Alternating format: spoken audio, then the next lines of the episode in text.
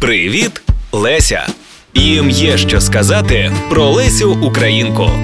Привіт, мене звати Олексій, але ви, можливо, чули і знаєте мене як Тайлера Андерсона із Geek Journal. Попри численні посипання попелом з боку викладачів української літератури, як виявилось, українська інтелігенція не була зацькованими селюками. Це була справжня модна еліта та трушні гіпстери свого часу. Одною з них була якраз Леся Українка. Але певна річ, що не одяг з модних бутіків, володіння десятьма мовами та періодичні круті тусовки із спілкуванням на десятьох мовах робили її героїною в моїх очах. Попри усі негаразди і буквально смертельну хворобу, вона все рівно оточувала себе книжками, розвивалась і працювала щосили. Прагнення робити свою роботу та творити, незважаючи ні на що, і змушують мене любити Лесю. Я на гору круту крем'яную буду камінь важкий підіймать, і несучи вагу ту страшную, буду пісню весело співать. Це не просто уривок з вірша, це життєве кредо, що в моєму особистому списку стоїть в топі поруч із Нарутівським Це мій